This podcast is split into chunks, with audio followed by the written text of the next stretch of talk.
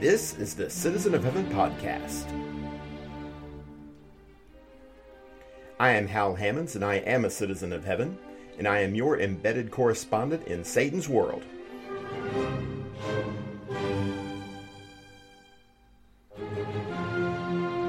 I bring you this message of hope today from Pensacola, Florida. This is report number 9, dated June 4th in the year of our Lord 2019. I bid God's grace and peace to all my fellow sojourners here in this earthly plane. I remain sound in body, alert in mind, and energized in spirit. I'm pleased to bring you this report of my recent labors in the Lord. Here's the synopsis.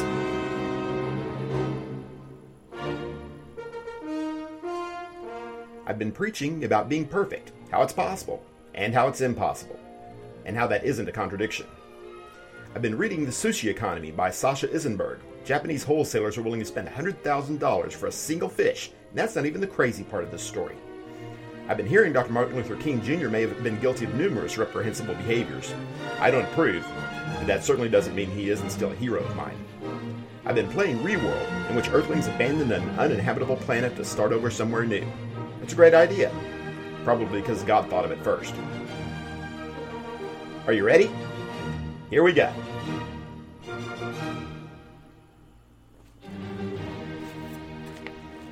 This is what I've been preaching.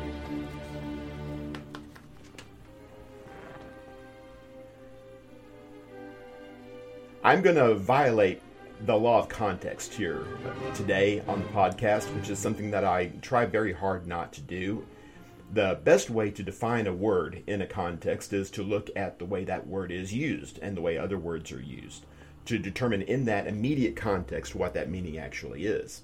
The easiest way, of course, is to look for the ways that that very word is used. And so you would figure that if in Philippians chapter 3 and verse 12 the word perfect is used and then it's used again in verse 16, just a couple of sentences later, it ought to mean the same thing, but clearly it does not. Because Paul says specifically that he is not perfect in verse 12. And then we find out in verse number 16 that other people are perfect, and he appears to include himself in that list. Read with me in Philippians chapter 3 and look at what Paul has to say on this subject. Not that I have already obtained it, or have already become perfect, but I press on so that I may lay hold of that for which I was also laid hold of by Christ Jesus. Brethren, I do not regard myself as having laid hold of it yet. But one thing I do, Forgetting what lies behind and reaching forward to what lies ahead, I press on toward the goal, for the prize of the upward call of God in Christ Jesus. Let us, therefore, as many as are perfect, have this attitude. And if in anything you have a different attitude, God will reveal that also to you. However, let us keep living by that same standard to which we have attained. I said verse 16, it's in verse 15, obviously, the word perfect there. But which one is it? Is it that he is perfect and that we can be perfect also? Or is it that he has not yet become perfect? And surely, if the Apostle Paul hasn't become perfect, then none of us can. Well, it's both, actually. The word perfect actually means both things. And it's important for us to understand this that there is a difference between sinless perfection and our perfect calling. The striving for excellence in this life is 100% compatible with our own failures and in infallibilities, and imperfections. First John chapter 1 tells us that specifically. Chapter, uh, chapter 1, verse 5 uh, through the end of the chapter, there, verse 10, talks about how we are walking in the light, like God uh, is light, and like Jesus is in the light. And while we walk in the light, we have fellowship. And the text says the blood of Jesus cleanses us from all sin. Well, how do we get sin when we're walking, when we're walking in the light? Well, clearly, walking in the light, choosing life of God, choosing life of fellowship with God, with the apostles that John uh, enjoins upon us here in, in his epistle. This is compatible with sin. He goes on to say that the one who loves God does not sin. Well, clearly, we commit sins from time to time. We all fall short of the Word of God from time to time. It doesn't matter how long we've been a Christian or how hard we're trying. We do fall short from time to time. John's point in First John is if we confess our sins, if we acknowledge that no matter who we are, no matter how long we've been serving, whether we're an apostle like John or like Paul, or whether we're just a novice or anywhere in between, if we acknowledge that we need the Lord, that we need a Savior, and that we will always need a Savior, that's what confessing sin means in that context. Then that blood is there for us. We have an advocate. We have propitiation for our sins. And for the sins of the whole world, he goes on to say in chapter 2, verse a couple of verses there. If anyone sins, We have an advocate. We do have recourse. We have safety because we are trusting in the grace of Jesus Christ that's available to us because we have come to him in trusting in obedient faith. We, we have chosen a path of perfection. We have chosen a path that Jesus himself walked. We're striving toward his image. We're striving to be like him, striving to be like him in every aspect of our character. First Peter chapter 2 talks about that, the end of the chapter there. But will we never get there? Well, I hope it's going to be okay because we aren't going to get there. We're never going to get there. Paul hadn't got there himself. And we won't get there either. And I'm here to tell you that that's okay. I'm not excusing my sin or your sin or anybody's sin. But I am emphasizing that if you are living your life in faith, if you're trusting in Jesus Christ as your Savior, and from time to time you fall short of God's expectations, of your own expectations of yourself, you serve a merciful, loving, forgiving God who can bear with you and help you through these difficult times and allow you to learn from your mistakes. It will not destroy you or cast you into hell simply because you fell short in one particular area or one particular pattern of areas. God can and will save sinful people. I am never going to be perfect in my faith or my uh, moral excellence or my knowledge or my perseverance or my godliness or my brotherly kindness or my love these attributes that we sometimes call the christian graces that peter talks about in 2 peter chapter 1 verses 5 6 and 7 i'm never going to be perfect in any of those things. That's not a rationalization. I'm not making excuses for myself any more than you are when you say the same thing. What we are saying is this that we have chosen a path. We've chosen a lifestyle and we are proceeding down that lifestyle.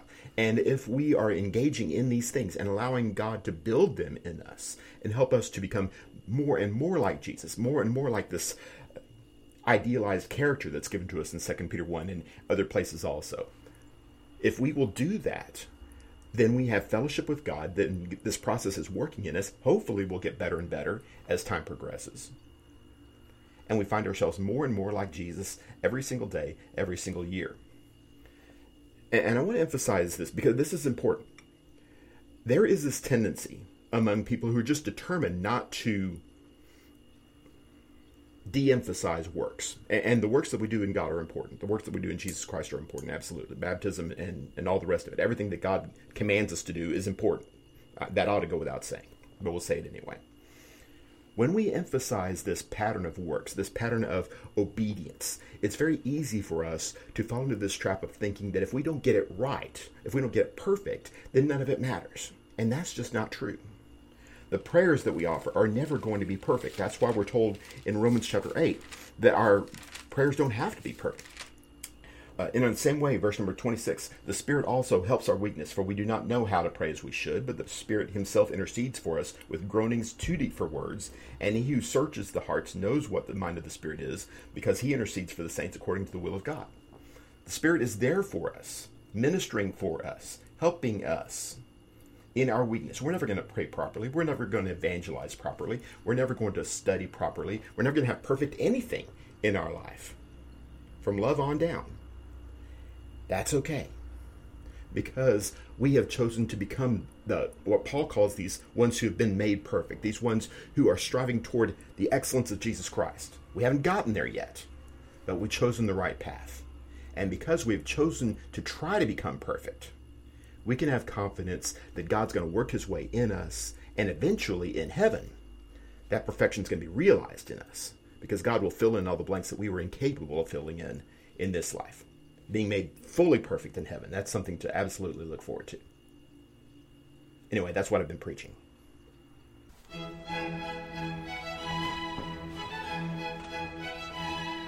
This is what I've been reading. One of my objectives this year is to improve my reading habits, and one of the things that I do to improve my reading habits occasionally is go over to the local used bookstore and browse the shelves, and if I see something that touches on a subject that interests me and it's not too expensive, you know, Hal Hammonds famous tightwad here again, then maybe I'll pick it up. And that's how I ran across The Sushi Economy, which is a book written by a man named uh, Sasha Issenberg. And it tells the story of how fishermen in Nova Scotia and retailers in Tokyo and sushi chefs in Austin and, and all these different people in all kinds of different parts of the world play a part in the sushi economy, helping everything come together, everybody playing their part. And perhaps, at least the way he describes it, in a greater way than in other similar economies, each part investing completely in the whole. Not so much for their own benefit, for their own sake, but also in pursuit of something larger than themselves. This is especially seen uh, toward the end when he tells the story about how in the Tokyo sushi markets and where they're selling the raw fish, it's not uncommon at all because bluefin tuna are, are a lot harder to come by in the waters of Japan in the winter. It's not uncommon at all for a wholesaler to pay as much as hundred thousand dollars for a single fish. For one, I mean, granted, it's a big fish, but still hundred thousand dollars. That works out to around one hundred and fifty dollars a pound, which is a lot more than I'm prepared to pay for tuna or anything else as far as that goes. And I bet you're in the same boat as I am, no pun intended. Well, why is it that they're able to do that? And how can you have an economy that can possibly sustain itself in, in America if a wholesaler was paying $150 a pound for, for beef or chicken or, or whatever? that would pa- be passed down immediately to the consumer. You'd see it in the grocery stores, you'd see it in the restaurants. Uh, they would price themselves out of oblivion. It would be uh, impossible to sustain. But in fact, in the winter months, in the high end Tokyo sushi bars where they're buying this extraordinarily expensive tuna, prices really don't go up very much because their own prices didn't go up very much. The wholesalers sold at a loss. The real story behind this in the sushi economy is not that wholesalers are willing to pay $100,000 for a single fish, but rather that they are willing to take a $70,000 loss on a single fish. That is extraordinary. How can you deliberately cost yourself money like that and do it over and over again through these winter months? Well, the wholesalers will tell you they oftentimes will deliberately lose money the first six months out of the year and then make it back the next year, the next part of the year. And the reason they do that is so that the restaurants that need this tuna will be able to stay in business. They can't afford to close down for six months out of the year and wait around until the tuna gets less expensive. They need the tuna right away. And so they cooperate with one another. The wholesalers are willing to take a loss. So, not only so that they can keep the restaurants open, but also so that the restaurants will be open next year so they can come back and buy more tuna in the winter months and in the summer months and et cetera, et cetera. The whole thing stays alive because the individual partakers in this economy see themselves as more than simply businessmen or as single cogs in this in this entire uh, economy as it were they see themselves as a partaker in the whole that when their partners in this industry benefit, they themselves benefit. And it's in their own long term interest, maybe not short term interest, but certainly in the long term interest. It's in their interest to lift these ones up and give them a break so that they in turn will be able to support their industry and everybody keeps things going. It's not a, a six month plan or a 12 month plan, it's a 20 year plan, it's a 50 year plan. It's investing in an entire system so that it can perpetuate itself generation after generation. It's a different way of looking at business, and and maybe as capitalistic as I am, as American as I am, maybe we need to think about this a little bit. Now, of course, this gives me an opportunity to talk about the Lord's Church, which is one of my very favorite topics, because this is a misconception that a lot of Christians hold, I believe, and, and uh, an opportunity for, for growth for a lot of Christians, certainly an opportunity that I have taken advantage of over the last few years. It's it's not so much a matter of am I a Christian and am I going to heaven and am I forgiven of my sins and, and that's it. And I just so happen to share a building and share a preacher with with a bunch of other Christians who've also been bought by the blood of Christ and and uh, they put money in the same plate that I do and they break off a piece of bread from the same piece of bread that I break off of. Things of that nature. It's it's more than that. We are part of a body. We are connected in Jesus Christ. It's great to have Christian brethren who will rejoice with us when we rejoice and weep with us when we weep. Romans 12, verse 15 tells us that. That's a tremendous blessing in Jesus Christ. But that does not touch the hem of the garment of what we're all about. It's not simply about being saved, it's not simply about having brothers and sisters in Christ who are there for us when we need them and being there for them when they need us. It's bigger than that. It's being a part of Jesus Christ Himself. It's seeing ourselves as a partaker in this global and timeless plan that God has been implementing from the beginning, or at least planning to implement it, and finally implementing it in Jesus Christ. Paul writes about this in Ephesians chapter 3, calling this the, the mystery that God had been administering from ages. Verse number 7, to bring to light what the, is the administration of the mystery, uh, Ephesians 3, verse 7, uh, for which, uh, for it, uh, which for ages has been hidden in God, who created all things, so that the manifold wisdom of God might now be made known through the church to the rulers and the authorities in the heavenly places. That was this was in accordance with the eternal purpose which He carried out in Christ Jesus our Lord, and we have boldness and confident access through faith in Him. This is saying here that we as Christians are part of something bigger than ourselves, or even bigger than a group of people it's great to have a community of believers. It's great to have people who have your back and, and vice versa. That's a blessing. But we would do well to think of ourselves in bigger terms than that. The body of Christ, this is what the church is. We stand for Him. And the things that we do glorify Him or do not glorify Him, as the case may be. That's why the, the emphasis is on us as king, a kingdom of priests. Uh, Revelation 1, verse 6 calls us a kingdom of priests. We, in that kingdom, glorify Jesus Christ. It's not just that we are providing an advantageous situation for us, for our children, for our friends. We are connected to Jesus. And the more we think about the body in those terms, I think the more connected we're going to be to God's eternal plan for us, God's purpose for us as a community of believers, and for us as individuals. It's not just about whether I get what I want or I get what I need in the short term or the long term. It's about finding ways to bring glory to Jesus and encouraging other people to do the same. That's the Jesus economy, if you will.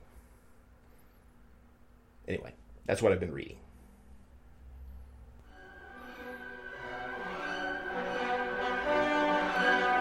This is what I've been hearing.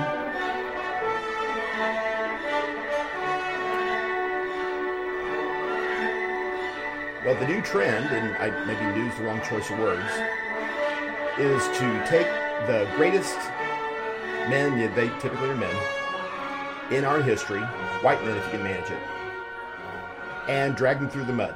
Find all kinds of horrible things, find all kinds of, of uh, sins and depravity and, and ugliness and such, and put it on the front page so that we will quit lionizing these men, quit putting them up on pedestals, and I mean literally on pedestals. Uh, deface all their statues, break down all their uh, all their monuments and such, take them out of the history books, whether we're talking about Robert E. Lee or talking about George Washington or Christopher Columbus, on and on we can go. Turns out all of these people had troubled past. They did things that we object to and, and that we should object to. They, they made mistakes. They had poor value system, especially as measured by modern standards. And we criticize them for that, and rightfully so. And apparently, the the implication is that if somebody is flawed, if somebody uh, was wrong about some particular issue, especially a, a popular political hot button of the day, then they can't be a hero anymore. We, we can't look to them and, and admire them anymore. We can't talk about their their successes. We can't sing their praises anymore. And it's getting to be a little more complicated now because the uh, the victim du jour is Dr. Martin Luther King Jr. And maybe you've heard about this recently that there have been some declassified FBI files apparently, and they uh, are supposedly giving this record of of philandering and womanizing and drunkenness and even the approval of of examples of rape, participation in sex orgies, and and all kinds of just ugly, ugly kind of things.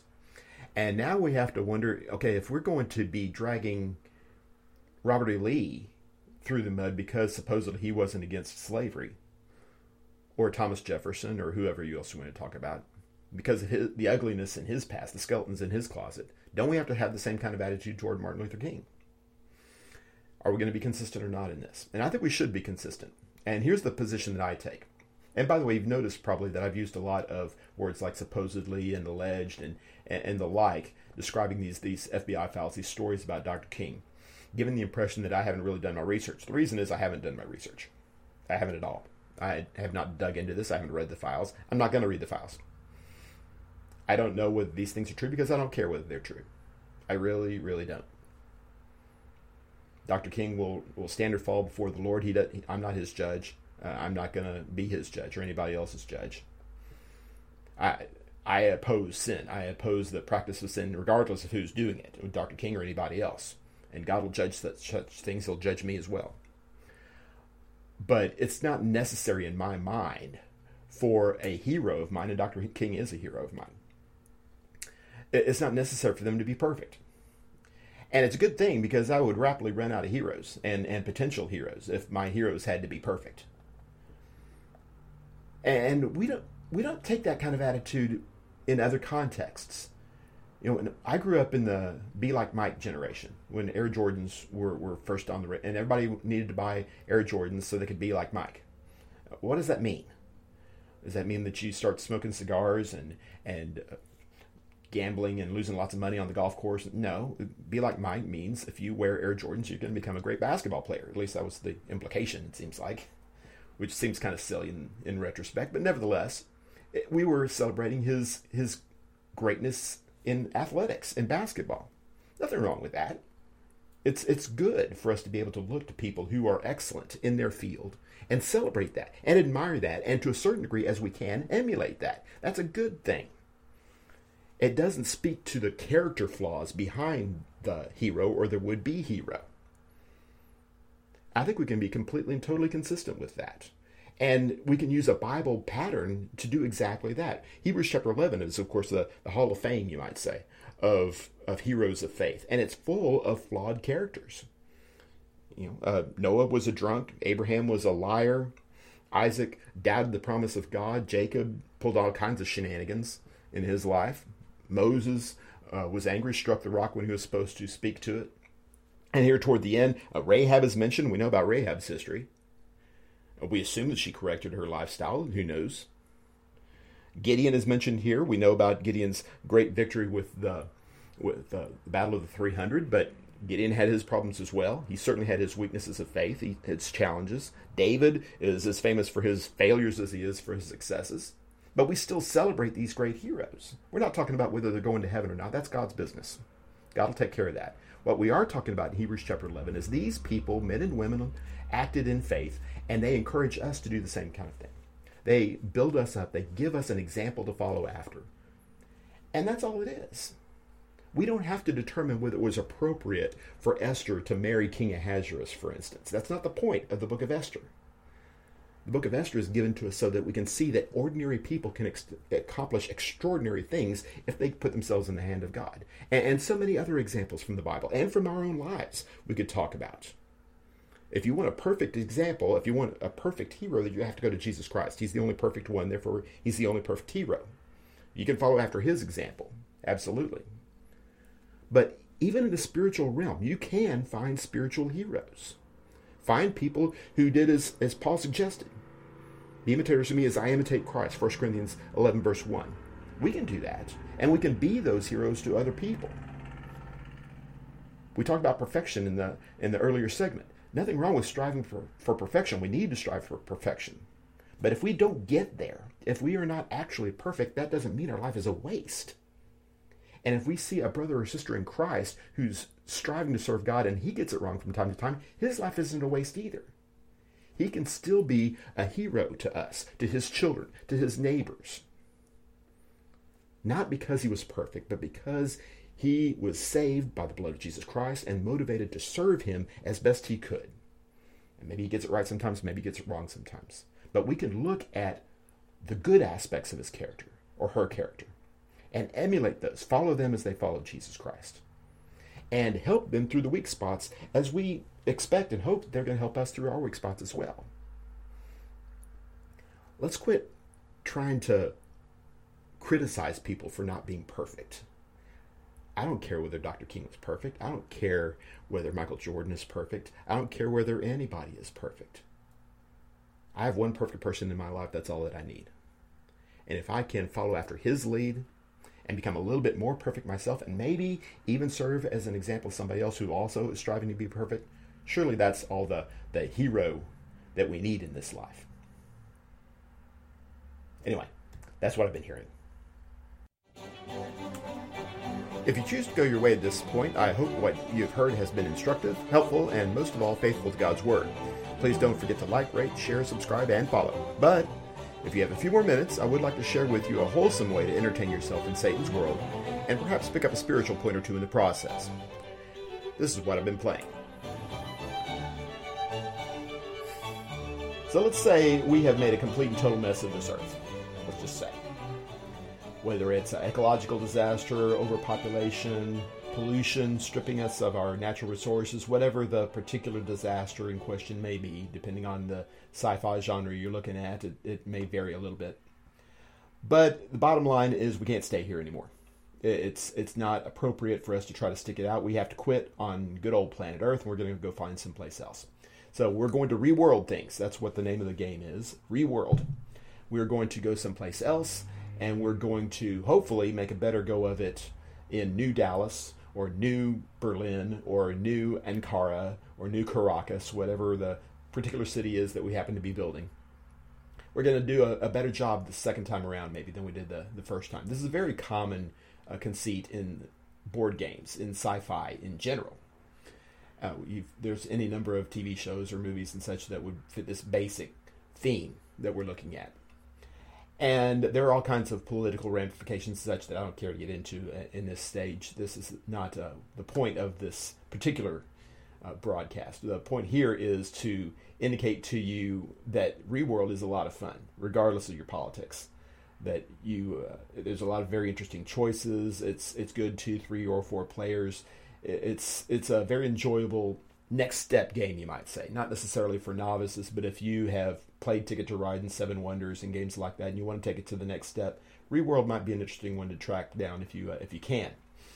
And it calls to my mind the idea of when it's time to call it quits with planet Earth. I, I am a, a conservationist by nature. I, I don't like throwing things out. I have a stack of pieces of paper that were printed on on one side in my office that I don't want to throw away because they're perfectly good on the blank side, and so I'll just save them for for scrap. That's the way I am. That's the way I think about things. I don't like trashing things. I don't like giving up on things. I want to save them. I want to fix them.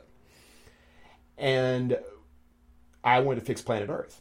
I want to fix the problems that are here. I'm all in favor of addressing issues with regard to, to pollution and whatnot, those kind of things. But I'm also aware, as a citizen of heaven here in Satan's earth, that there is a much greater pollution that is going on. It's not simply a matter of the world is ugly or the world is dirty or the world is noisy or messy. The world is sinful. That's the bottom line. That's the real pollution that's going on in planet Earth. It's not about litter. It's not about pollution. It's not about smokestacks and industry. It's about sin. It's about the devil. And it has been from the beginning. And the bottom line is there's no fixing it. I don't want to sound overly dramatic or overly negative about this, but if you have some kind of hope, and a lot of people do, that we can somehow create a reality here on planet Earth that is heaven like. And we use the word heaven lots of times for earthly things. We need to quit that. that. That's not a good thing. There's nothing heavenly here on earth except for spiritual things that give us a foretaste of real heavenly things.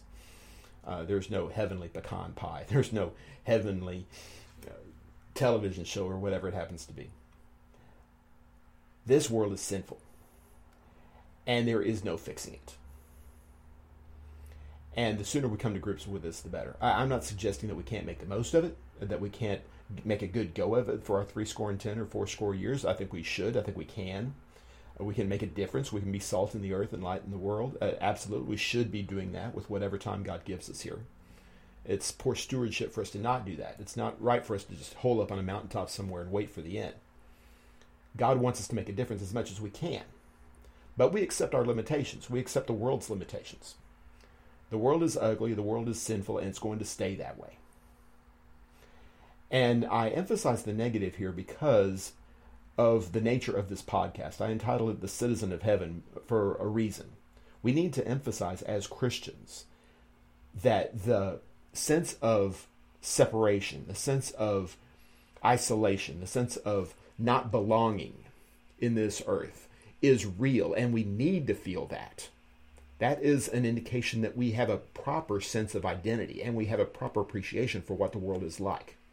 This world is not our home. We are just passing through, as we oftentimes sing, the old uh, standby from the great radio gospel era. This is not our home. As Philippians chapter 3 tells us, for our citizenship is in heaven, verse 20, from which we also, we eagerly wait for a Savior, the Lord Jesus Christ, who will transform the body of our humble state into conformity with the body of his glory by the exertion of the power that he has even to subject all things to himself. This is what Jesus is working in us. He is transforming us gradually, preparing us for this utter and complete transformation that's going to take place after this life is over. They cannot possibly take place here on earth. We're, we're making progress, we're making strides. We've been talking about perfection this uh, this week in the podcast, and, and we're striving toward that. Hopefully, we're getting better at that. But we realize perfection has no place in this earth. There's nothing perfect about this, not since the fall. We're waiting for perfection. We're aiming for perfection after this life is over. And I greatly fear that, especially in a relatively prosperous or relatively safe community in this earth, in this world, like 21st century United States of America, that it becomes very easy for Christians to lose their way. For us to become so comfortable and so content in reasonably safe, reasonably comfortable surroundings that we forget where we really belong. We forget where our home is. We forget that in a very real sense, we are prisoners here. We are trapped. We are in jail. We are in prison here on earth. And all we can think about far too often is how to make our pillow fluffier, or our bed softer, or our jailer kinder, or our view better, or our neighbors quieter. Instead of dreaming every moment of every day about the time when we are going to get out of here and go home.